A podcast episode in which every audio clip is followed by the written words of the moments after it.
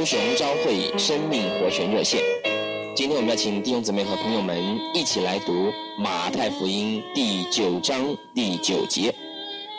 耶稣从那里往前走，看见一个人名叫马太，坐在税关上，就对他说：“你跟从我来。”他就起来跟从了耶稣。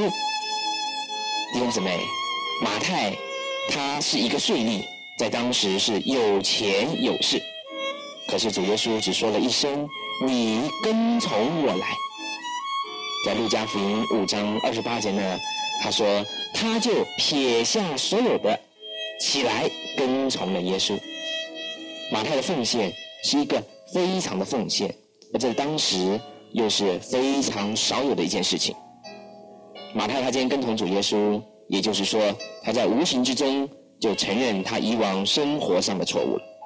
我们绝对相信，他以前的同伴一定会有许多的讥笑，还有辱骂临到他的身上。可是他都不顾虑这些，他乃是甘心的跟从主。这在当时也是一件非常不容易的事情。而他跟从主耶稣以后，路加五章二十九节呢还说，为耶稣大摆宴席，欢欢喜喜的接待他所跟从的主。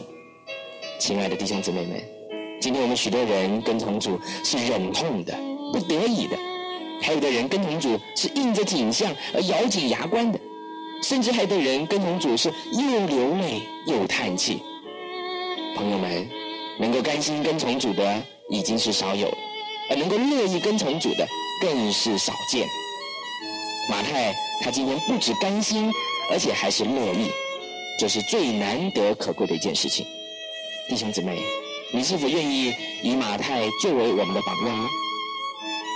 亲爱的朋友，你是否愿意跟从主耶稣呢？